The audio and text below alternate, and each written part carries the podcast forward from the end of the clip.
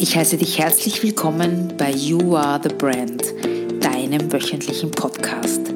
Es erwarten dich inspirierende Interviews und spannender Marketing-Input mit viel Platz für deine persönliche Weiterentwicklung, weil You Are the Brand, du bist die Marke und ich wünsche dir ganz viel Spaß dabei.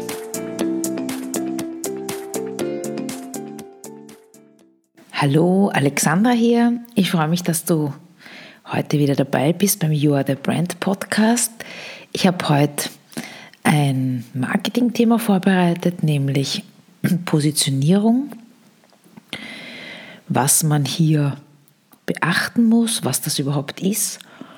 Und ja, es geht darum, dass wie du deine Positionierung einfach verbessern und verändern kannst, um erfolgreicher zu sein am Markt, um wettbewerbsfähiger zu sein am Markt, weil wir wissen, dass die Märkte alle zurzeit gesättigt sind und es einfach wahnsinnig viele Produkte am Markt gibt, die um die Aufmerksamkeit der Kunden polen. Und hier ist es gerade als kleines und mittleres Unternehmen gerade sehr, sehr schwierig, einen günstigen Preis anzubieten. Und wie schaffen wir es einfach als KMUs oder auch als Personal Brands, hier einfach wettbewerbsfähig zu bleiben? Und da heißt einfach das Zauberwort Positionierung.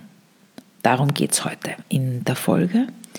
Ich möchte gleich einmal starten mit, dem, mit der Definition von von Wikipedia, was ist überhaupt die Positionierung? Und Wikipedia sagt, dass Positionierung das gezielte, planmäßige Schaffen und Herausstellen von Stärken und Qualitäten ist, die durch, durch die sich eine, ein Produkt oder eine Dienstleistung in der Einschätzung der Zielgruppe klar von anderen Produkten und Dienstleistungen unterscheidet. Das ist jetzt ein bisschen theoretisch, aber der bekannte britische Werbetexter David Ogilvy hat es für mich sehr, sehr gut auf den Punkt gebracht. Nämlich er sagt, Positionierung ist, was dein Produkt leistet, für wen und ich ergänze noch und warum.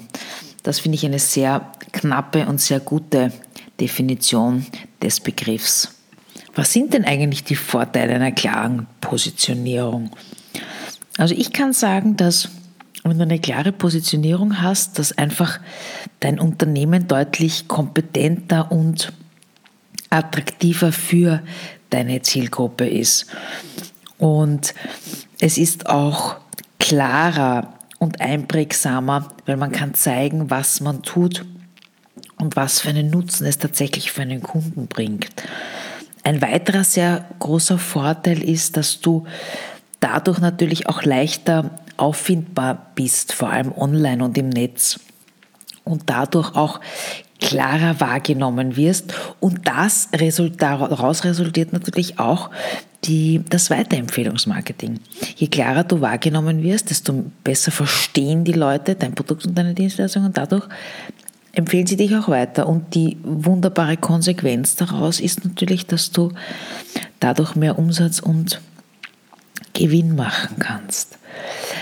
Ja, und was mir auch noch einfällt, ist, dass natürlich, wenn du eine klare Positionierung hast, dass du nicht so eine große Angebotspalette hast, also eine nicht sehr breite, sagt man im Marketing-Jargon. Und deswegen äh, sparst du natürlich auch Geld, weil du dein Produktsortiment sehr eng hältst und nicht sehr, und nicht sehr breit. Ich möchte das anhand eines Beispiels verdeutlichen. Wir stehen im Supermarkt vorm Regal und möchten Schokolade kaufen. Es gibt drei Möglichkeiten, die wir haben. Die erste Möglichkeit ist, wir kaufen die, die wir immer kaufen. Wir kaufen die billigste oder wir kaufen die uns besonders positiv auffällt. Wenn wir die, die wir immer kaufen, dann hat sich diese Marke schon sehr stark in unserem Unterbewusstsein verankert und es ist fast ein unbewusster Prozess schon. Das ist natürlich der Checkpot, wenn wir das als Marke erreicht haben, weil ob wir es glauben oder nicht, es werden äh, wir treffen 95 Prozent unserer Entscheidungen unbewusst. Das ist auch gut so, weil wenn wir jede, jede Situation neu bewerten müssten, wären wir natürlich den ganzen Tag überfordert. In diese Kategorie fallen zum Beispiel auch die Vorurteile hinein. Vorurteile sind zwar immer negativ behaftet in unserer Gesellschaft, aber Vorurteile helfen uns natürlich auch, nicht jede Situation neu bewerten zu müssen. Also wir haben drei Möglichkeiten, um zurückzukommen zum Regal. Die, die wir immer kaufen, die billigste oder die uns am positivsten auffällt. Wenn wir unser Produkt und Dienstleistung nicht schon als starke Marke positioniert haben, was zwar allalong unser Ziel ist, aber gerade am Anfang natürlich nicht so möglich ist, weil das sehr viel Fleiß und vor allem auch Zeit braucht, bis das passiert ist, haben wir eigentlich nur eine Möglichkeit als kleines und mittleres Unternehmen, um dauerhaft Konferenz, konkurrenzfähig zu bleiben und uns vom Mitbewerb abzuheben. Nämlich, wir müssen uns auf das fokussieren, dass wir sagen, okay, dritte Möglichkeit, wir müssen besonders auffallen. Und mit auffallen meine ich jetzt nicht tausende Euro in sinnlose Werbung zu stecken, weil das werden wir uns allalong nicht leisten können, sondern hier kommt eben die Positionierung ins Spiel. Mir fällt ein gutes Beispiel ein, zum Beispiel Opel, der, der Autobauer. Der hat enorme, hat enorm mit dem Überleben gekämpft, weil er einfach keine klare Positionierung hatte. Wenn ihr daran denkt, wo, wofür steht Opel? Wir haben BMW, das ist die Freude am Fahren, das ist ja auch der Slogan und eher in die sportliche Richtung. Und, aber wofür steht Opel? Also hier war, das war ein gutes Beispiel, wo man eben sieht, dass auch große Konzerne hier richtige Schwierigkeiten hat.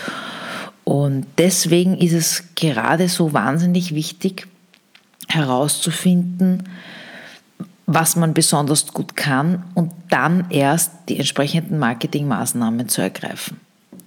Ganz wichtig möchte ich es nochmal verdeutlichen. Der Markenaufbau ist ein kontinuierlicher Prozess, der viel Zeit braucht und nur dann funktioniert, wenn du weißt, wofür du stehen willst. Hier sind wir wieder bei meinem Lieblingsthema. Finde dein Warum heraus, finde heraus, wem du helfen möchtest, ich sage immer, es heißt ja Dienstleistung, also die, der Dienst am Kunden. Und dann wird dieser Prozess, auf den ich gleich kommen werde, der, der Positionierung, dir dann sicherlich auch leicht, leichter fallen und allalong natürlich auch die, den Erfolg bringen. Welche Schritte gibt es denn jetzt, um zu dieser Positionierungsstrategie zu kommen? Der erste Schritt wäre für mich die Vision und die Unternehmensziele. Das heißt, werde dir bewusst, wohin du mit deinem Unternehmen gehen willst, was du erreichen willst und was, was du langfristig mit deinem Unternehmen anders machen möchtest auf dieser Welt. Also welchen Unterschied du einfach machen willst.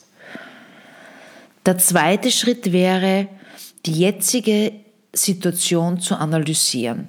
Du schaust dir an, wie schaut der Markt aus? Wer, ist, wer sind deine Mitbewerber? Was sind deine Kernkompetenzen? Es gibt diese Stärken-Schwächen-Analysen zum Beispiel im Internet, sogenannte SWOT-Analysen. Das wäre der zweite Punkt. Der dritte Schritt wäre, dir die Zielmärkte anzusehen. In welchen Nischen kannst du auf spezifische Bedürfnisse eben mit deinen Fähigkeiten eingehen. Was kannst du lösen mit deinen Ressourcen, mit deinen Kernkompetenzen? Das wäre der dritte Schritt.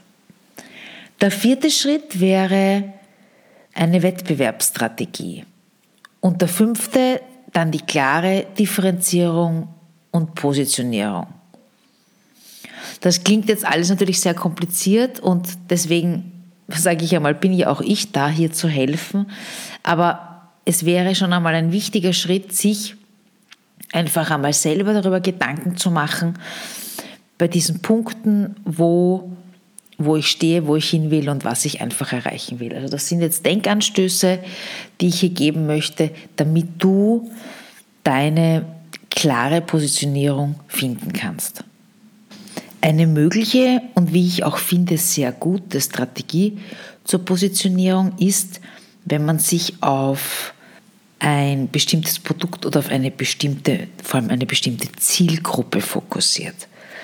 Es ist immer wieder ein leidiges Thema, ja, je mehr, je mehr Menschen in meine Zielgruppe umfasst, desto mehr kann ich doch verkaufen und desto mehr Umsatz mache ich auch. Nein, nein, nein. Es ist ein Trugschluss. Wenn ich mehr Menschen habe, haben die ja auch wieder unterschiedliche Bedürfnisse, die ich vielleicht nicht befriedigen kann. Deswegen bitte vertraut mir da, je spitzer, je kleiner, desto besser. Du kannst dich einfach auf die wesentlichen Tätigkeiten konzentrieren und dadurch auch in deiner Nische schneller auch dazulernen oder eine, eine, Expertise aufbauen, wenn, sie, wenn es zum Beispiel Änderungen gibt oder wenn man sich anpassen muss am Markt. Und das führt einfach dazu, dass dann der Kunde das Gefühl hat, dass seine Arbeiten professioneller ausgeführt sind, dass er, dass er, ja, dass er zufriedener ist und dadurch steigt dann die Qualität deiner Produkte und deiner Dienstleistung.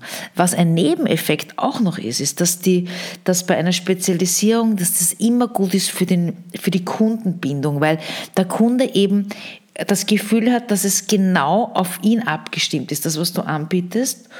Und da hat er natürlich auch das Gefühl, dass du aufgrund dessen genau seine Interessen und seine Ansprüche genau kennst.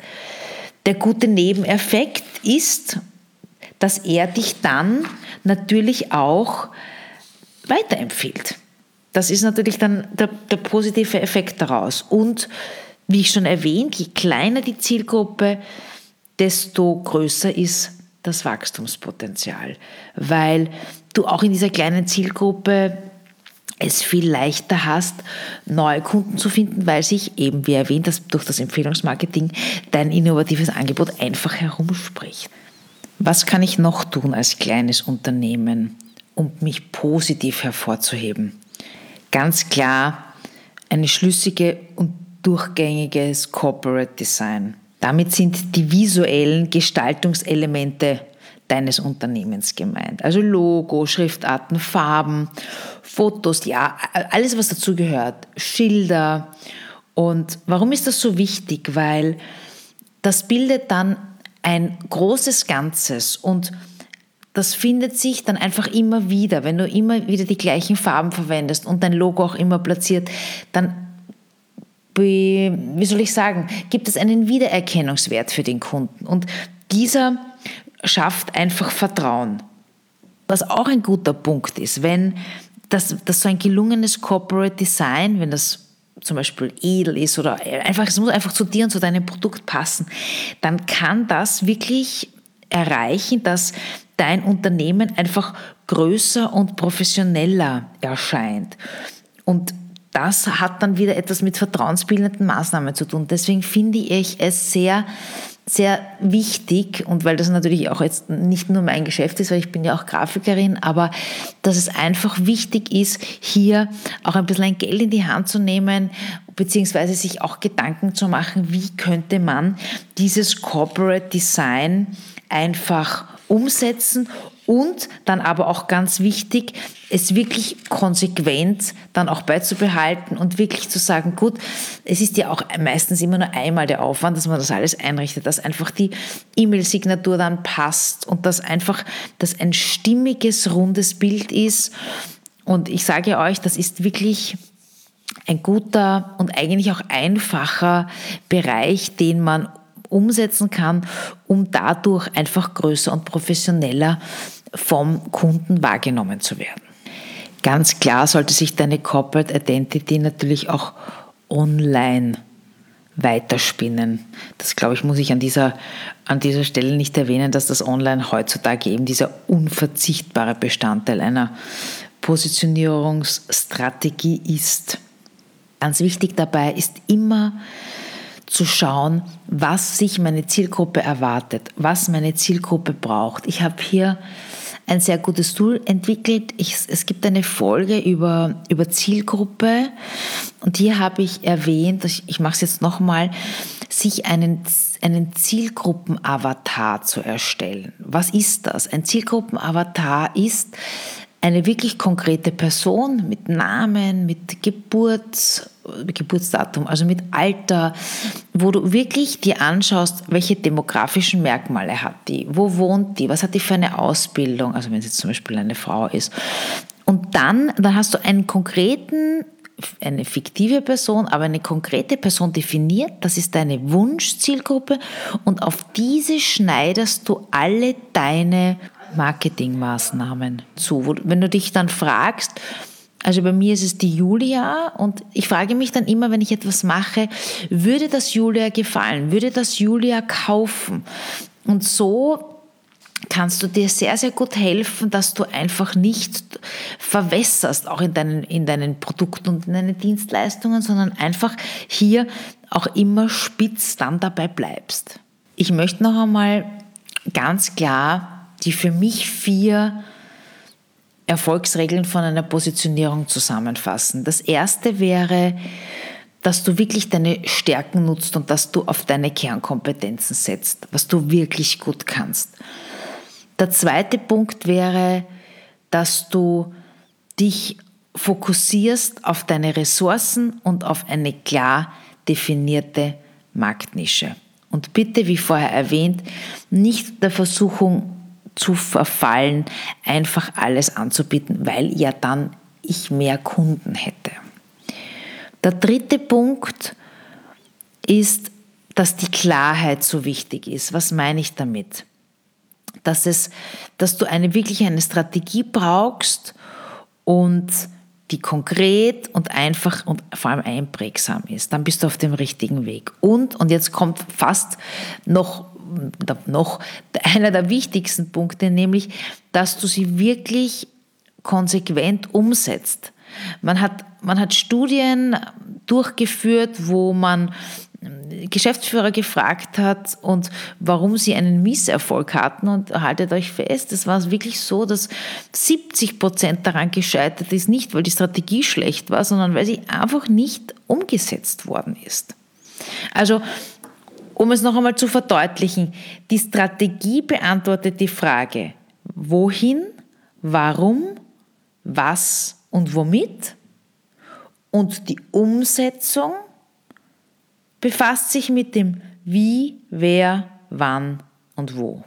Also ich glaube, das war jetzt, ist jetzt ziemlich klar mit, mit dieser Zusammenfassung, was ich damit meine zwischen Strategie und Umsetzung. Also wirklich nicht nur eine Strategie entwickeln, sondern auch, einfach fast noch viel wichtiger, es wirklich dann auch konsequent umzusetzen.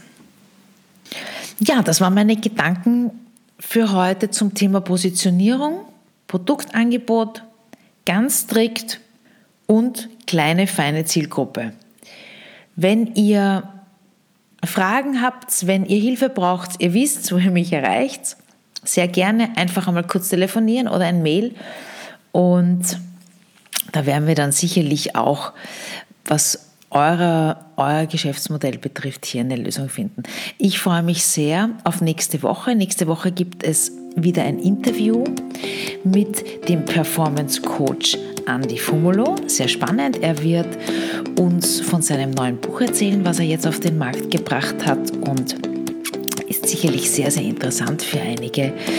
Er, geht auch ein bisschen in die persönliche Weiterentwicklung, was mir sehr, sehr gut gefallen hat. Und da ist sicherlich auch sehr, sehr viel Input wieder für euch dabei. Ich wünsche an dieser Stelle eine wunderbare Woche und sende ganz, ganz liebe Grüße, eure Alexandra. Das war der Podcast für diese Woche. Wenn es dir gefallen hat, freue ich mich über eine 5-Sterne-Bewertung bei iTunes oder über ein Like bei YouTube, eine Nachricht per Mail oder auf Facebook oder Instagram. Wenn du Interesse an Themen wie Personal Branding, Marketing und Motivation hast, dann abonniere doch einfach meine Newsletter. Den Link dazu findest du im Slider meiner Website auf www.alexandrapalkowitz.com. Bis dahin, alles Liebe, deine Alexandra.